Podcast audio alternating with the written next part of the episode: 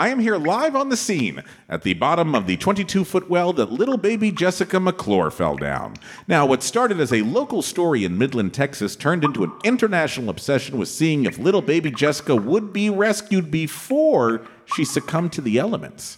Will she? Let's find out how this precocious infant ended up destroying the way we receive news today.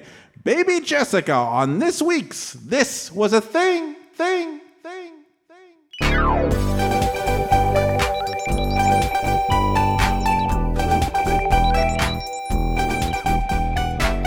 Was a thing. Whoa. This was a thing. Whoa. The movie cruising with Al Pacino. Whoa.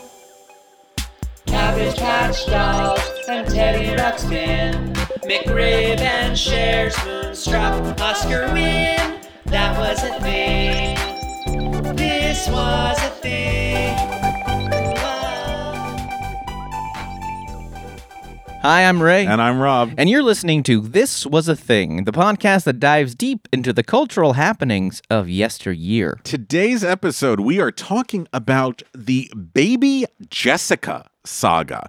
Now, I want to be very clear this is Baby Jessica McClure, as there are two Baby Jessicas in the news. And I'm sure we will cover the second Baby Jessica at some point down the line. Do you know about the second Baby Jessica, Raymond Hebel? I can't say I know much about either Baby Jessica. I know Baby Sinclair. Oh, from the dinosaurs? Yes. Can I hear the quote? Not the mama, not the mama. Now, let's imagine Nathan Lane audition for the role. Not the mama, not the mama. Good, very good. Thank you, Mr. Lane.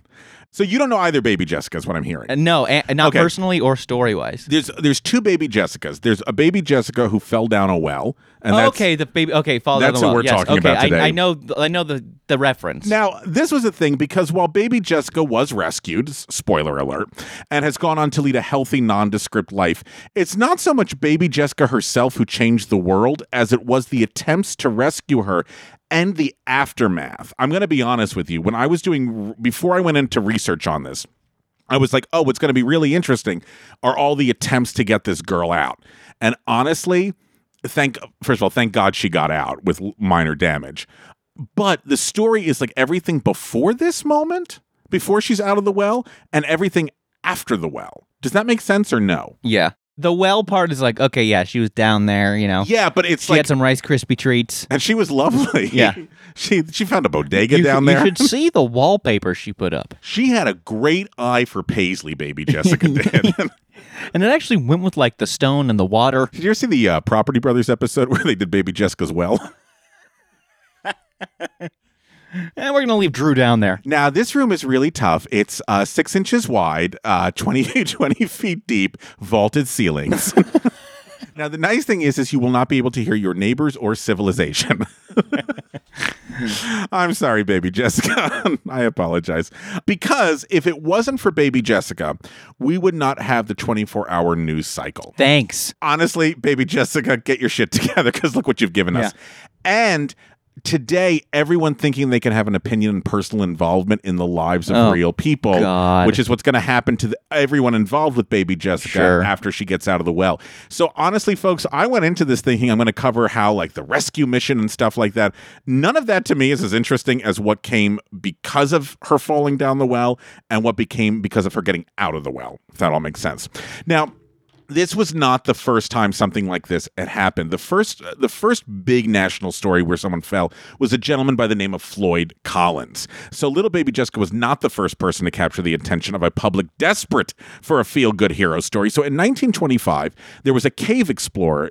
There is a musical as well. Adam Guettel. Yes, there was a cave explorer by the name of Floyd Collins, and he was trapped in a Kentucky cave for two weeks while people tried to rescue him. Now, as he lingered away, William Burke Skeets Miller, a small time reporter Skeet, with, skeet, skeet, skeet. with a great name, was able to communicate with Collins and interview him in the cave, and eventually he won a Pulitzer Prize for his efforts in journalism. Oh, okay. Now, Miller's reports with Floyd were sent to newspapers across the country, actually across the world. Uh, bulletins were read on the newfangled radio, and Collins's plight was such a media watershed that people from all across the country traveled to the caves to see the rescue of Floyd Oh, wow. Collins and also sell some good old Floyd Collins merchandise. Because nothing says tragedy like commercialism. I got socks. Now, sadly, Floyd did not survive, but he was an adult and he went into the cave voluntarily. He knew what he was doing. Baby Jessica, on the other hand, is a different story. So she was not a spelunker. she was not a splunker. On October 14th, 1987, in Midland, Texas. Two weeks after I was born. Is that true? Yeah, You could have been baby day. Jessica. Yeah, September 30th. Wow. So this is this is within my my my lifetime. Your mom would have been watching this. Oh yeah, She'd been like, not my baby. Not my baby. Ray, go get the well covered up in the backyard. Your dad, Ray. yeah, my Yeah. dad Ray. I'm Um, Ray the second. Ray the second. Going back October 14th, 1987, before the Hebels are expecting a little bundle of joy that's going to change the world. Just after. Just after a little. Oh, my God. Oh, because you were born September 30th. Yeah. Yeah. I'm having rice formula at this point. I understand. Thank you so much for the chronology. A little 18 month old girl, she was 18 months, named Jessa McClure, was playing in her aunt's backyard. A safe place to be, except for the 22 foot deep, 8 inch wide well in the backyard that was just not covered. Now, this was a daycare center. Uh, the mom and the aunt uh, ran a daycare center for local kids. Jessica and four other children were being supervised by Jessica's mother, Sissy. And Sissy did what a lot of other people have to do. They, she went inside to take a phone call. As Jessica was running along in the backyard, she fell through the eight inch opening in the ground and went down the well 22 feet below ground. No one knows exactly how she was able to fall, as the opening had been covered with a large rock. So Sissy's on the phone. She hears children, the children screaming, and she rushes outside. And the other kids say to her that her daughter has disappeared. And so she realizes that baby Jessica has fallen down the well shaft.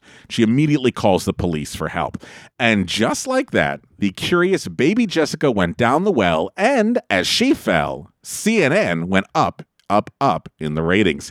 Had the well been covered, or baby Jessa not been so inquisitive, or Sissy not picked up the phone, then they all might have spared us the 24 hour news network, which led to the 24 hour news cycle, which has led to the destruction of America. Yeah.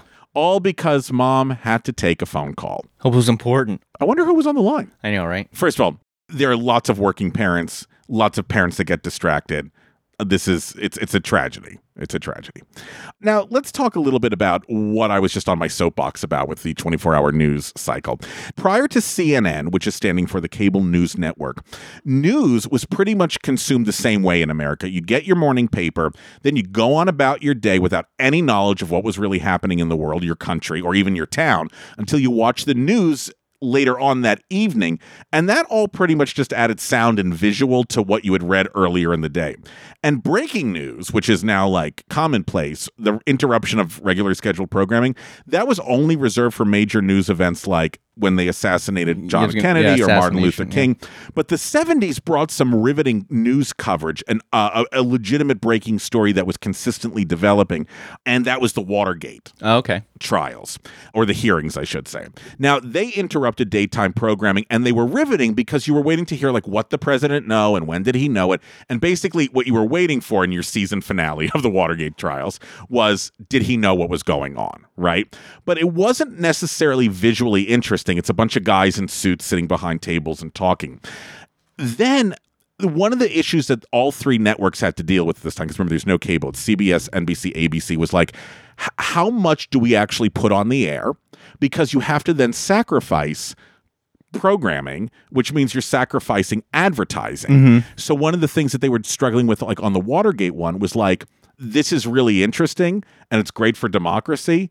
But literally, there's a day where there's days like where nothing is happening and we're losing money televising that. Sure. So they were very judicious in terms of like how much coverage they wanted to give something if a future major event came up, and one did, and that was the Iranian hostage crisis. Oh.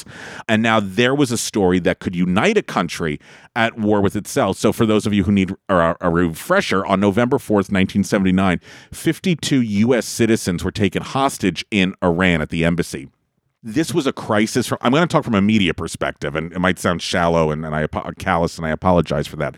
But this was a crisis for the news media that would be of epic proportions because would the hostages be killed? Would they overpower their kidnappers? Would the U.S. go to war?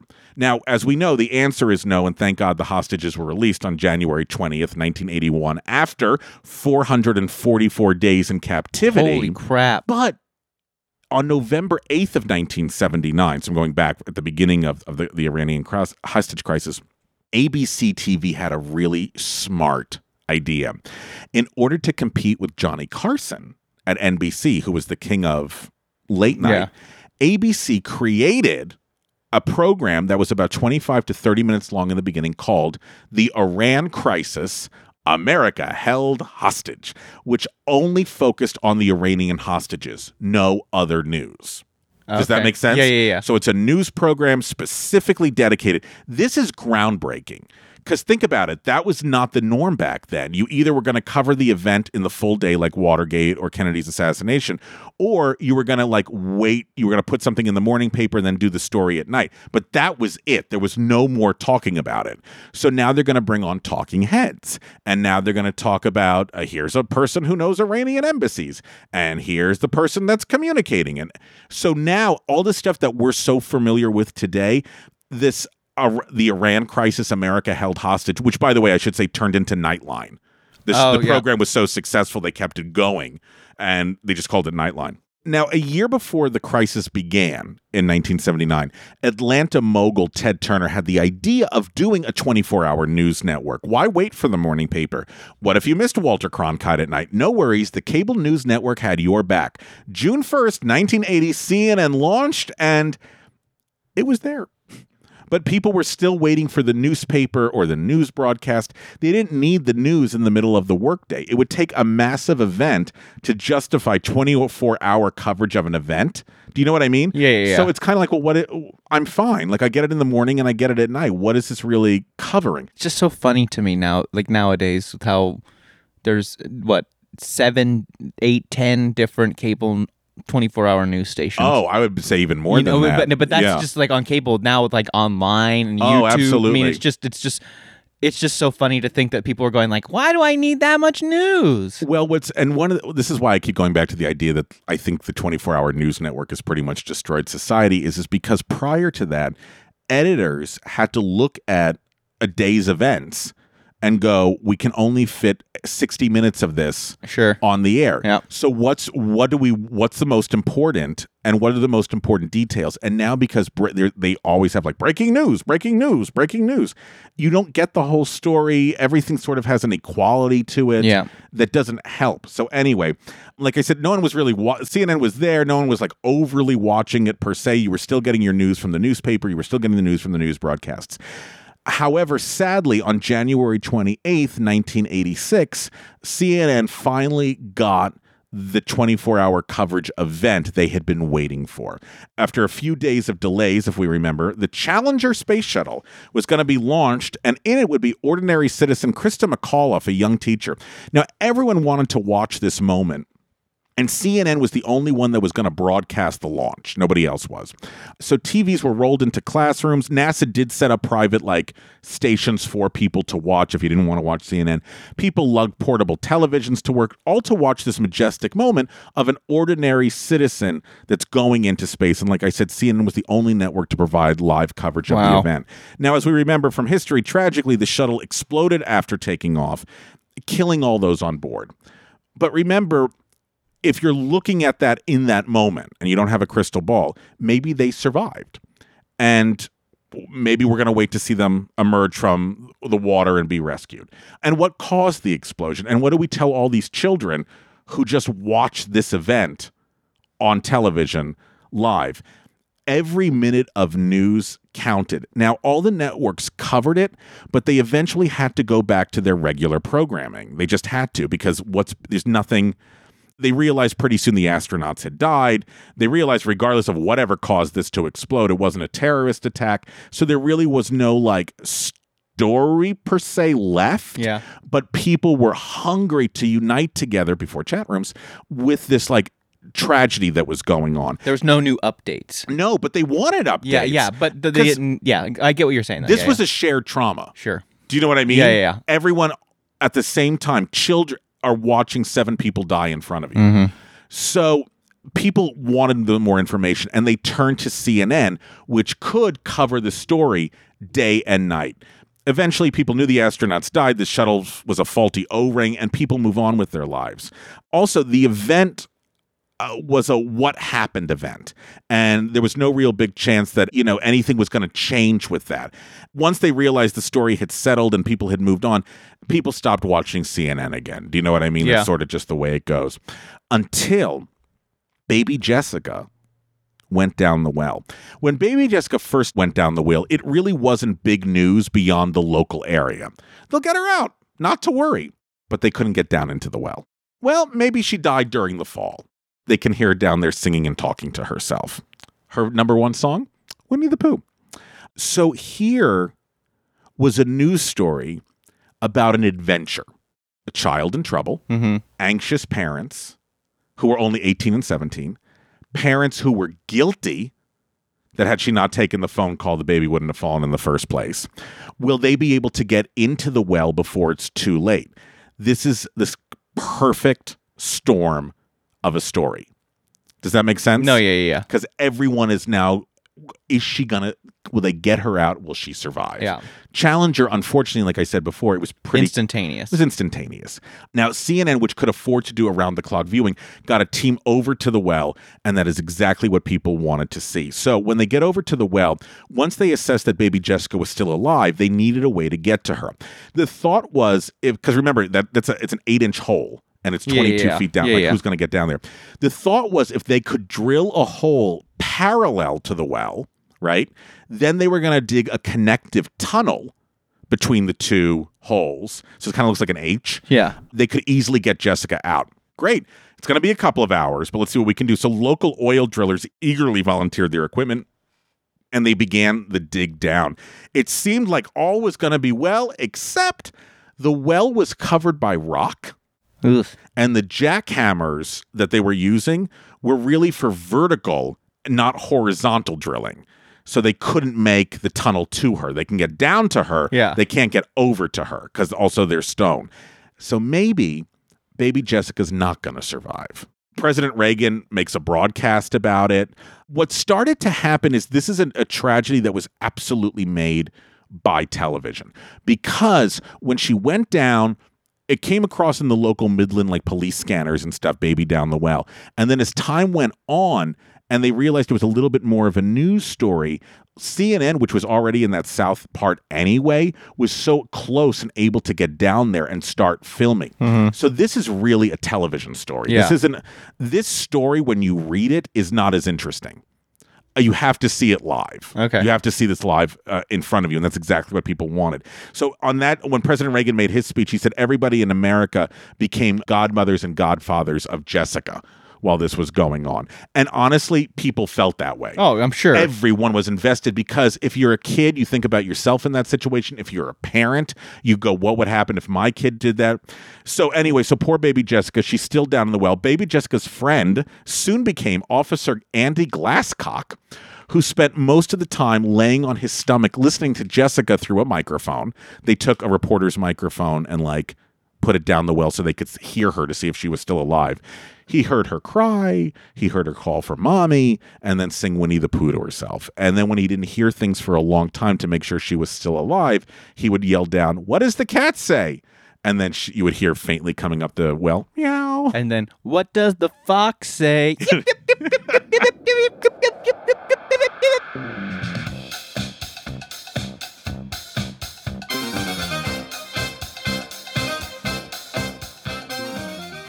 Well, the time has come. Yes, this was a thing is going off the air. What? April Fools. Ray, you made my heart uh. leap faster than a slammer hitting a pod. No, no, no. Don't worry, folks. We ain't going nowhere. And in order to ensure that, friends, we need your help. Our podcast is entirely self produced, and we need your help. Now, if you can, our little Easter eggs, head on over to patreon.com. That's P A T R E O N.com and search for This Was a Thing. And then you can set a monthly donation. Even a dollar a month helps us. Your contributions help us continue doing what we are doing, which our families are still trying to figure out. Have a great June. It's April, you little fool. Really, dude? Now, the rescuers decided to keep cameras away by coordinating off the area. So the only way reporters could see in was on ladders. They stood on top of them and refused to leave in case they missed the moment Jessica's body, Oh alive God. or dead, was removed from the well. This is from the New York Times. Quote, once territory was staked with a ladder, it had to be protected. Leaving for the bathroom meant risking a prime spot unless you found someone to guard your ladder while you were gone. For blocks around the site, neighbors filled every available coffee pot and left them on their front steps for the reporters, along with boxes of donuts, sandwiches, and cold drinks. Some let strangers with press passes use their showers, sleep on their couches, borrow their telephones. The ones who arrived near the end had no hope of actually fitting into the yard or seeing anything firsthand. They sat in nearby living rooms and watched events unfold on television, then called their editors with updates that were really unnecessary since their editors were also tuned to CNN. Now, eventually, Wow. a mining engineer showed up and uh, he took over the operation. And there was a new tool involved called a water jet cutter, which they think would now be able to make that tunnel. But still, nothing because to, with this water jet cutter, it only removed an inch of material every hour. Oh my God. So after an hour of use, they'd only gotten one inch closer to making a tunnel for baby Jessica. This does not look good. This does not look good because even even though she survived the fall, they don't know if she has spinal injuries. How are they going to get food down to her? How are they going to get water down to her? She's 18 months old. She won't know. You know what I mean? At least Floyd No, Collins yeah. was an adult. So I think now people are starting to go, uh, there, there has to be a miracle. Now, there was a paramedic in Midland, and we're going to know a lot about him. His name was Robert O'Donnell. He heard about what was going on in his own town, and he also thought it was going to be a quick rescue. But as time lingered on, he realized he had to go help and get her out of there. So when he got done with work, he drove to the well, entered the scene, and stayed there then for the next 24 hours. No sleeping, no nothing. 24 hours of trying to get baby Jessica out of the well. When he got there, the scene was hectic. Reporters, trucks were setting up new phone lines.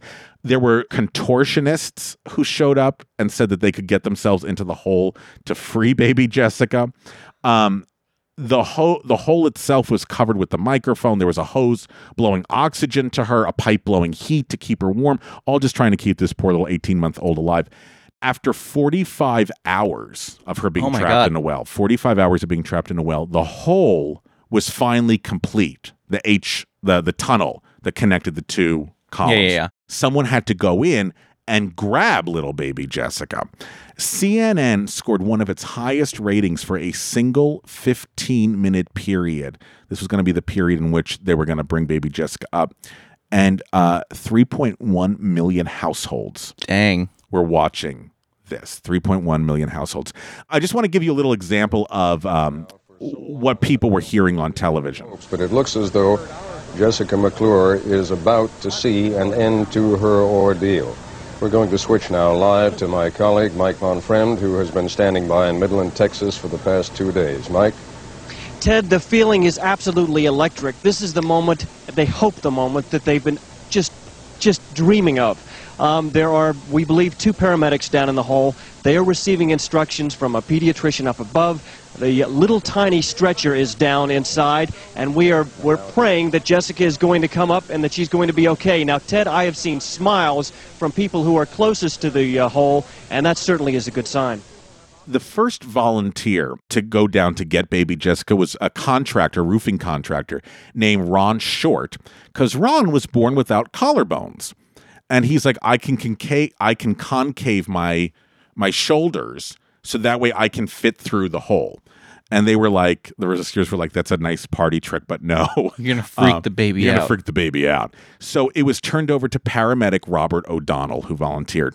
Now, O'Donnell had a lot of pressure on him. One false move, and baby Jessica could perish, and the whole world is watching you. No pressure. No pressure. Everyone sat glued to their televisions, and it felt like a hush had fallen across the world as everyone waited.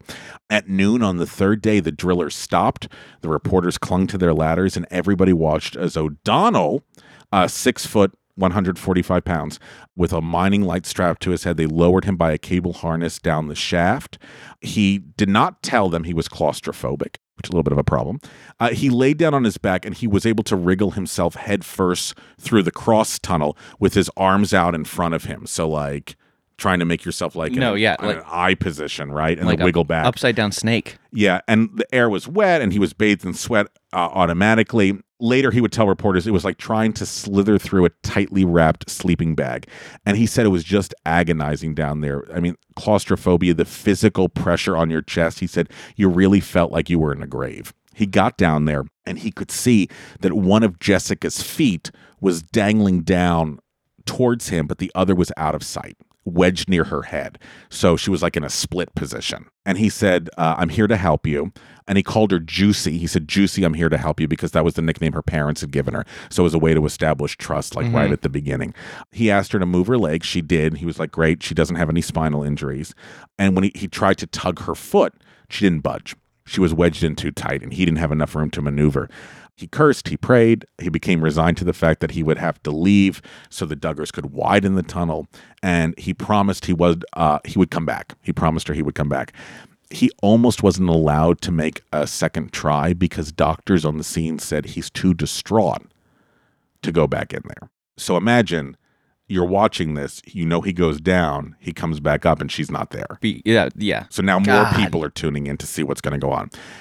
Eventually, what he came up with, he used KY jelly and the rubber tipped leg of a photographer's tripod, and he gently prodded and pulled using, uh, he was pulling Jessica by her baby pants. He was like, that's how I'll maneuver her out. It took him more than an hour inching her out of the hole. It was almost like an obstetrician delivering a child, according to the New York Times. Now, if you're watching on television, all you, the TV audience, can see are the faces of the men looking into the hole waiting for news. Nowadays, it'd be like, here's a helicopter, here's a drone. We've got a reporter in the hole. We got a reporter in the hole. We gave baby Jessica a cell phone. Baby Jessica's using her cell phone. First tweet from baby Jessica coming out. Hot down here. Winnie the Pooh. Oh, she's she just tweeted Winnie the Pooh, folks. then all their faces, the the people trying to rescue they disappeared, and all the audience saw was the back of heads. So you just saw the backs of these people's heads all looking down a hole. You couldn't see in the hole as an audience, and you don't know what they were seeing, and you were waiting. He could have come up with a body. He could have come up and she was alive. We don't know what he's going to come up with. When all of a sudden, a fist triumphantly was raised in the air by one of the uh, rescuers, and up came O'Donnell and baby Jessica, and she was alive. Here is uh, the rescue moment now. Here she comes. There's clapping.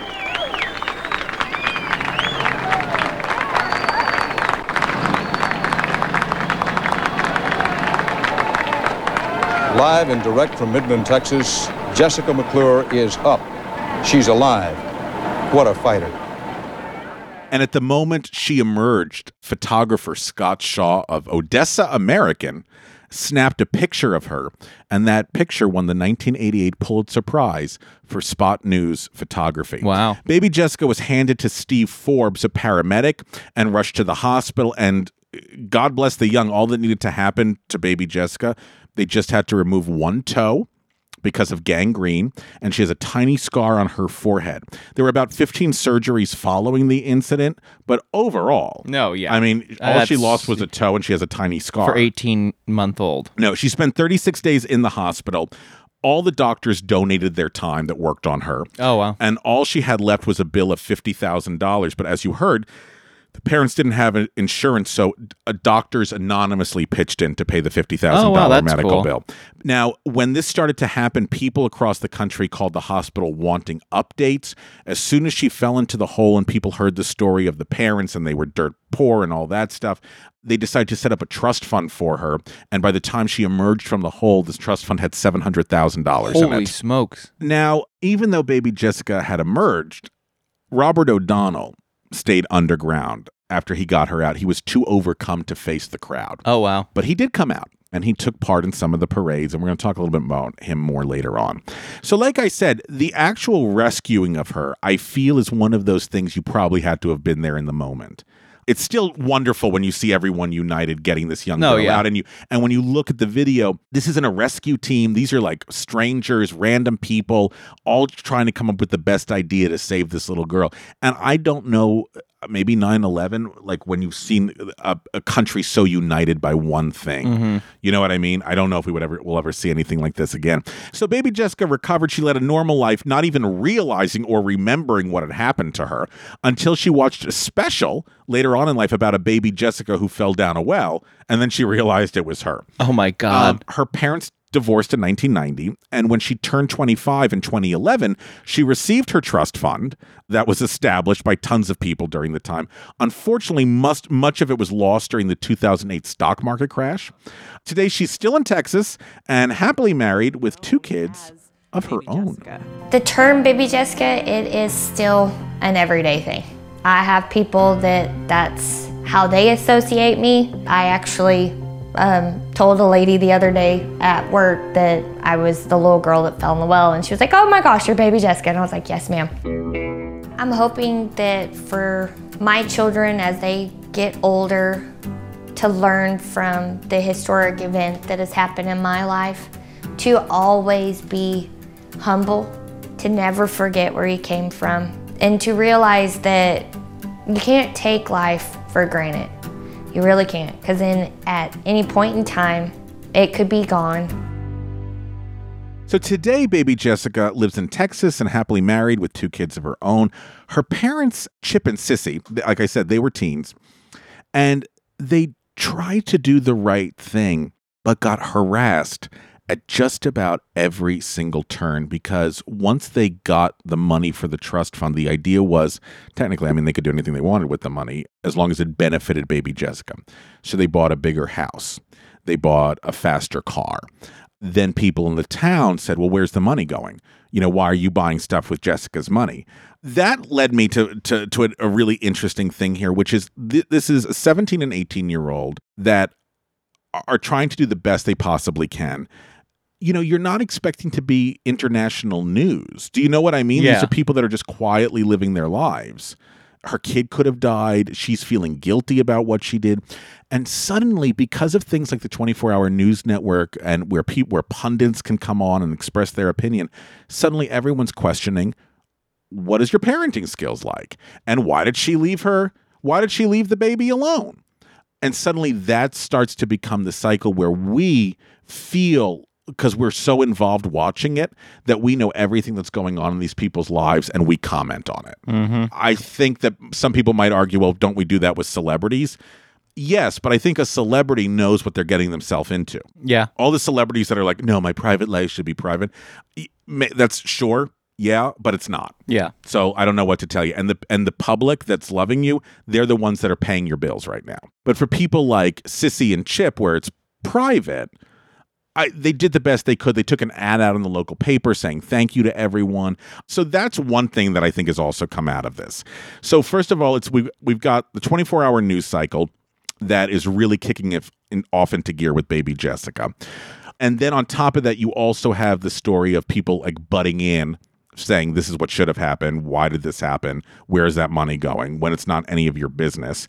And not realizing that there are human beings behind these comments. Now, because this is the third part of today's episode, because she was a baby, the true star of the event, the one who could describe it in the most detail, became her rescuer, Robert O'Donnell. Now, Andy Warhol's 15 Minutes of Fame theory applied here because before O'Donnell was home, reporters were outside his door clamoring for interviews and photographs. And it was very tricky for him because this man lived a very quiet, obscure life. He's a firefighter in Midland, Texas, Yeah. or paramedic in Midland, Texas.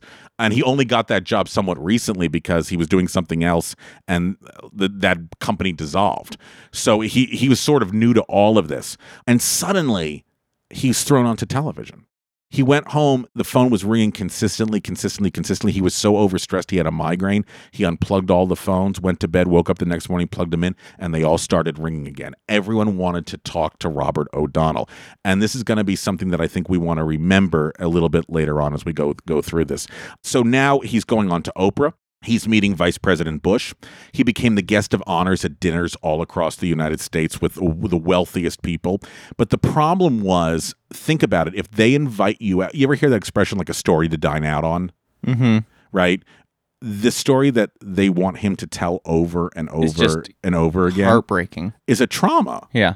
Is a trauma. Yeah. Every time they ask him to relive the trauma, it's not helping him psychologically. Oh, absolutely. Right? Could- No way. And that's the other thing I think which we, we forget, which is we always want the story from some of these people. And we realize that they they don't they haven't processed anything yet. And as much as we want to know and have our answers fulfilled, you have to let these people process, Mhm. right? Which is not what they did. Now I will also say the 15 minutes of fame thing is very alluring because Robert O'Donnell then finds himself wanting to be the center of attention Oh, geez. wanting to go to these dinners, wanting to go to Oprah, telling people he was going to be an actor, that he was going to become a star and go off to Hollywood. A lot of the other rescuers didn't didn't answer any. They were like, "No, we don't want to talk about it. She's out. We're all moving on with our lives." Not him. There was going to be obviously a TV movie, if Mhm. not a movie, about the baby Jessica story, right? Drew Barrymore as Jessica. As Sissy. no, it ended up starring Patty Duke oh. and not as baby Jessica and Beau Bridges. I I only watched part of it and I was like I think I'm okay.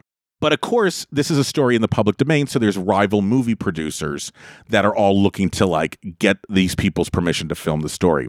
That meant that the rescuers formed two rival associations. Oh my God. One was called the McClure Rescue Association, and that was made up of public employees, including Robert O'Donnell, who was the president.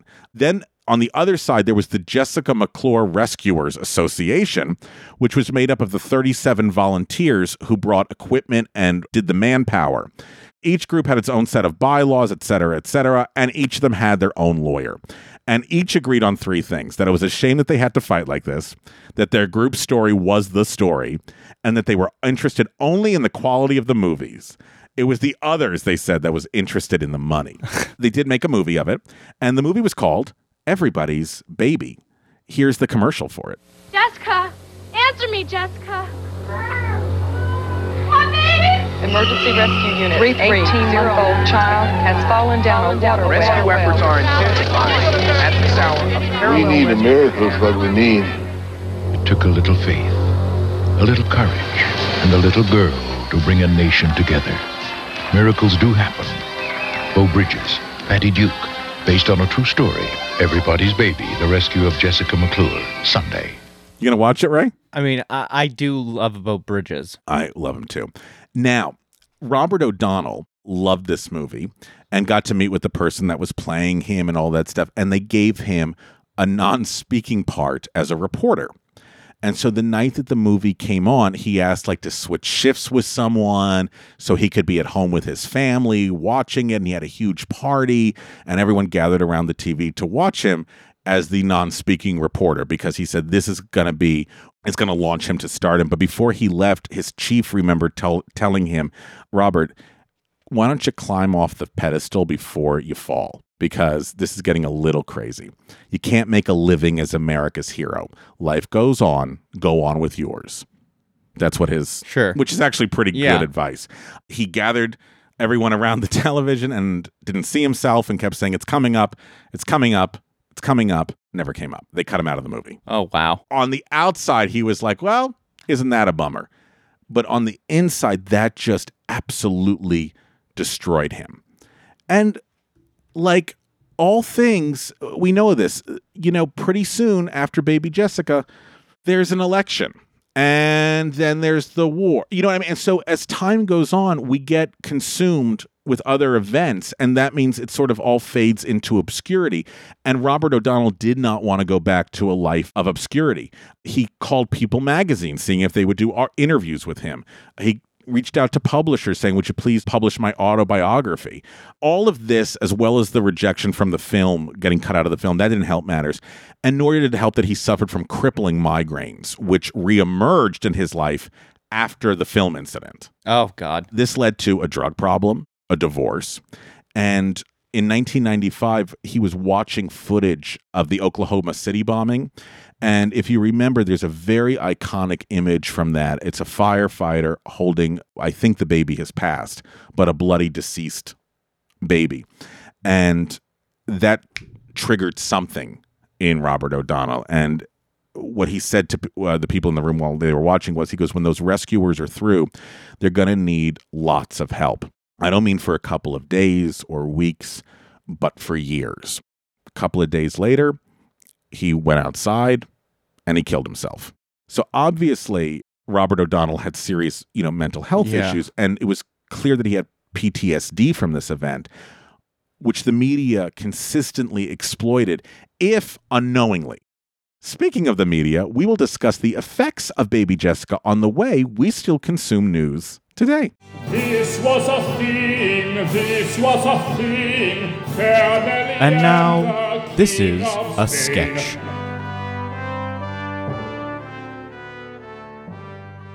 Hi, I'm Dwayne Rogers. And are you looking to put a well in your backyard or maybe make some money if maybe your baby falls into it? Well, legally we can't do that. But if you called us and we did that and it just happened to happen, not intentionally, of course, we could do that for you. Our wells are not OSHA compliant by choice, a choice protected by the great country of Texas and Governor Jesus himself.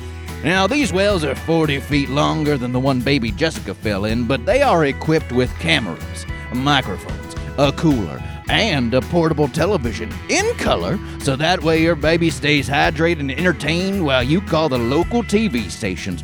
And for a small fee, you can charge people to watch the cameras from the comfort of their own trailers. Now, if your little one isn't as precocious, no worries. We can install booby trap springs that when your baby runs on it, it catapults Junior in the air and straight down the hole. It's like watching Tony the Great complete a pass. Beautiful. I can say that. I seen it. The baby flying in the air, not Tony the Great. Oh, sure would like to, though. Sure would. Now, if you act now, we can install this media sensor so as soon as your baby hits the bottom of the padded well, an alert goes out to all reporters, journalists, and Good Samaritans with unlimited thoughts, prayers, and financial resources. Call me now at Dwayne Rogers Emporium of Wells. Remember, if it ain't Dwayne's, it ain't well. Thank you. This was a sketch. Today, we now have consistent 24 hour news, which is all because of things like the Baby Jessica event. Yes, the Challenger was pretty big, of course, but in the Challenger, like I had said earlier, it was very clear what had happened pretty soon. Mm-hmm. Baby Jessica, will she get out? Will she not get out? Is I mean, everyone becomes Monday morning quarterback, right? Mm-hmm. First of all, we've got this idea of everyone commenting on the personal lives of everyone that's going on. And I'm sure that happened before, but I think there's a difference between you commenting on it privately, which also I don't think is very good, and bringing on pundits. From I mean, look at like the stuff that, that happened with Britney Spears recently. Oh, yeah. how many people that have never met this woman a day in their life came on and talked about her personality and what she's going through? You don't know these people. You don't know these people. Or you can look at some other things where the, the people are more ordinary, where it's not, you know, somebody like Britney Spears, it's like a celebrity. I mean, think of all the different murder trials that we've had with people like Scott Peterson and Casey Anthony, where people were talking about, you know, these are what the parents were like and this is what the kids are like. And everyone has to put their two cents in. Everyone has their own soapbox. Everyone has their own soapbox, but there was something about the baby Jessica event, which is I think they wanted those parents to react differently than the way they reacted. And I think they Yeah. felt shame on you. You didn't watch your kid, and this is what happens. So thank God we're here. We'll give you money. And I can't believe you're not spending it the way like the way you're supposed to be spending it.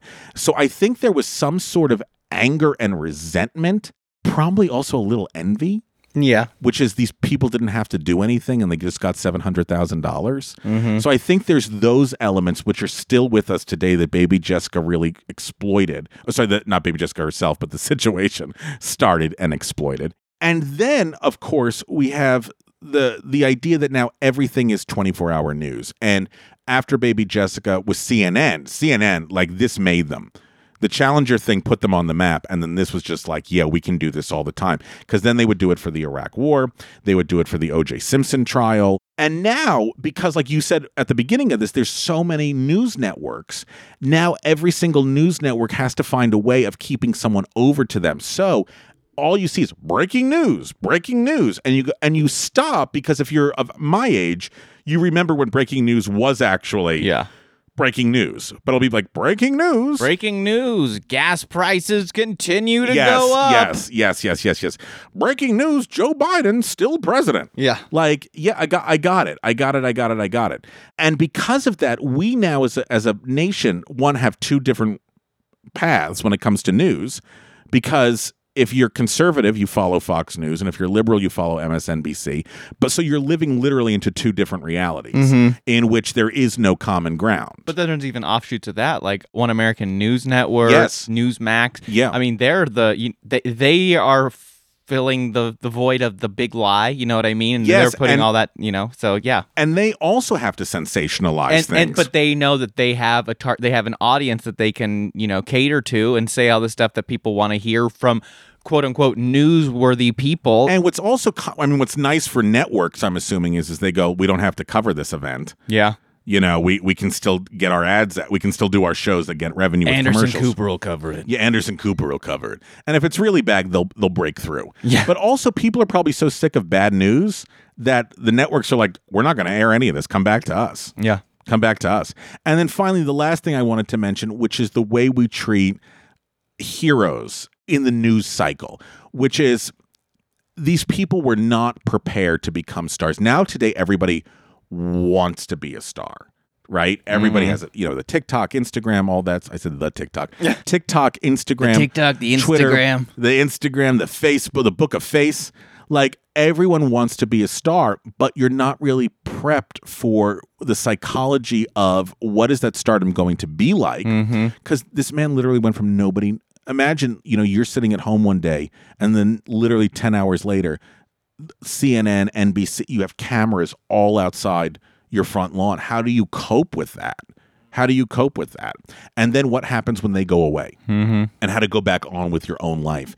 So I feel like those people that become the media stories, like those individuals that somehow like pop up. Stormy, I don't know why I can only think of Stormy Daniels, and I don't know why that's that's probably not the best example. Sully Sullenberger. So oh, that's a great one. Yeah, that's a great one from uh, who who did the plane. Mhm. First of all, let him deal with the trag the trauma of he almost died. Then phasing him into the world of celebrity and like what can he talk about what can't he talk about you know how do you then deal with those aspects how do you deal with that i think there's an idea now and i think baby jessica sort of emphasized it which is just because it's on tv i automatically have a right to know everything Mm-hmm. because this camera is in their backyard it is now part of my life and my fabric and i can have an opinion on it Mhm. when sometimes you don't need an opinion No. on so anyway like i said going into this i honestly was like oh it's going to be such an interesting story about like how they like dug down the well and how they did this and then the, and you know and, the,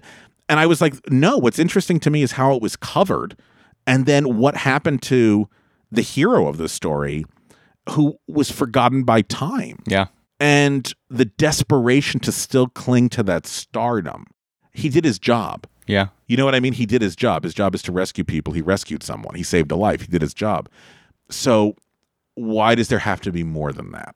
And obviously, I think he had a lot of mental health issues that went by untreated. Oh, sure. So, like I said, that's the story of baby Jessica and how it changed uh, media today. So, the next time you watch CNN or Headline News or Fox or MSNBC, you can give a big thank you to baby Jessica. Thanks, baby Jessica. And also, whoever called Sissy, we're going to talk. Daniel put a phone ring here. Ooh, I got to go. but before I do, you want to play a game? Yeah, as long as we play by the well.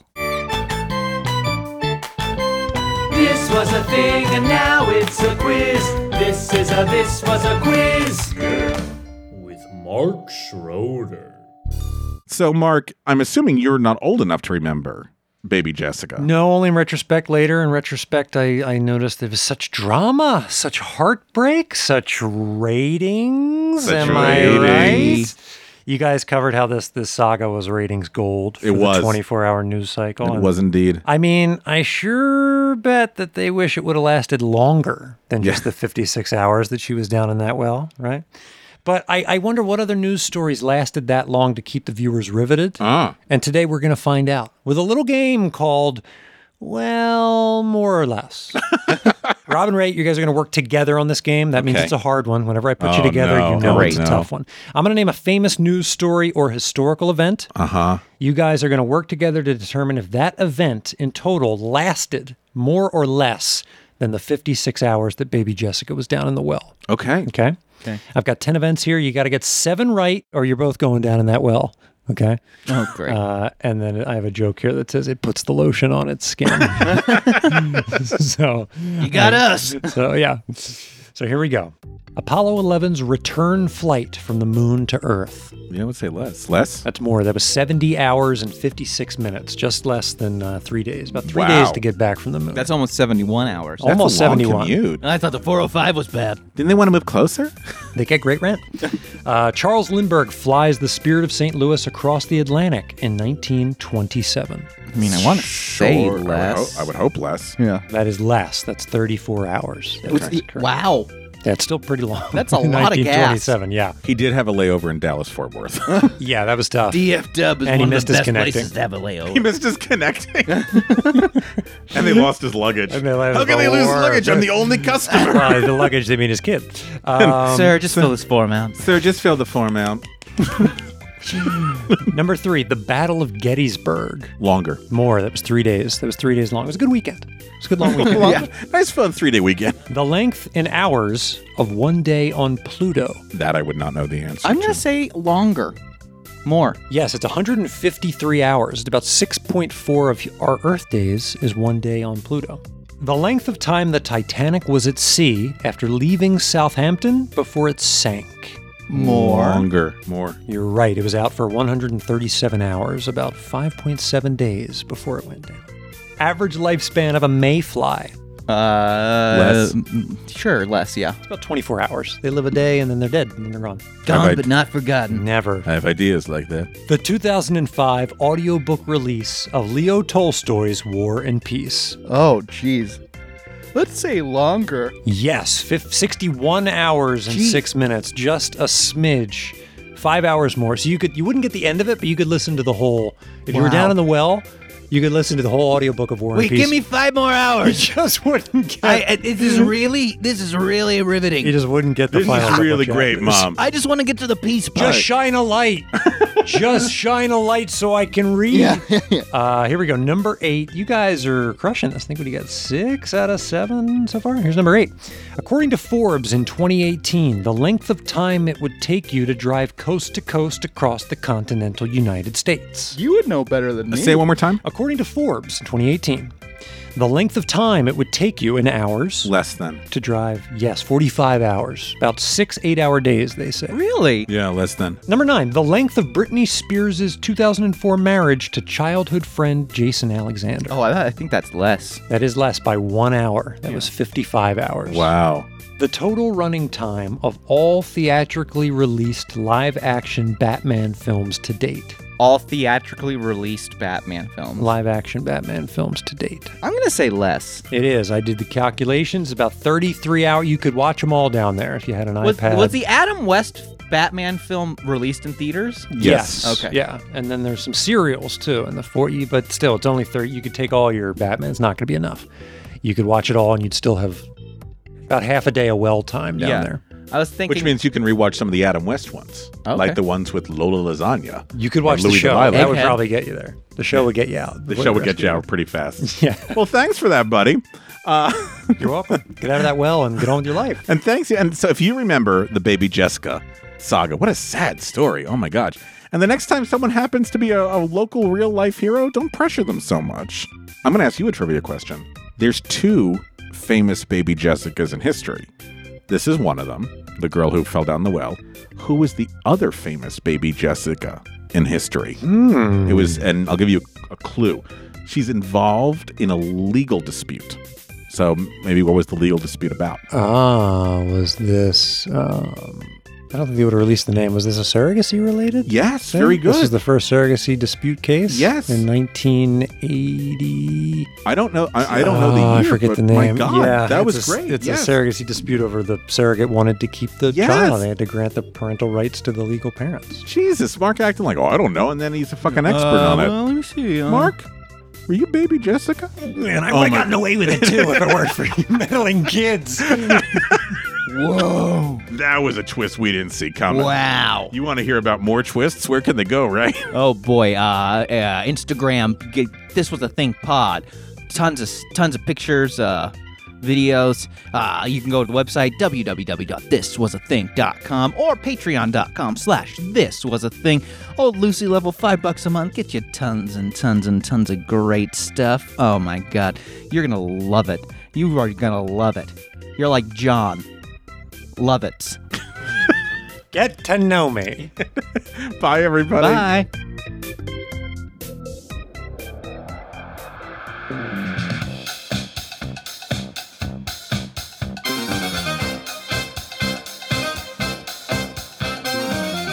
Thanks for listening to This Was a Thing, and a big thanks to the folks that keep this show running. Our editor, Daniel Cut Cut Schwartzberg, our composer, Billy Better Than DC Recce, our social media director, Gabe. Hashtag Crawford, our graphic designer, Natalie's Nothing's Too Graphic DeSavia, and finally, our games coordinator, Mark the Shark Schroeder. If you liked what we did today, make sure to head on over to iTunes to rate and review us. The more stars you leave us, the more love we feel. Hey, speaking of love, show us some social media love. Follow us on Instagram and Twitter at This Was a Thing Pod, and Facebook we are This Was a Thing Podcast. Reach out, we'd love to hear from you. And if you really liked what we did today, head on over to patreon.com and become one of our sponsors, and you'll get access to special episodes, interviews, and merch. That's Patreon. Search This Was a Thing and support us so we can keep doing this show.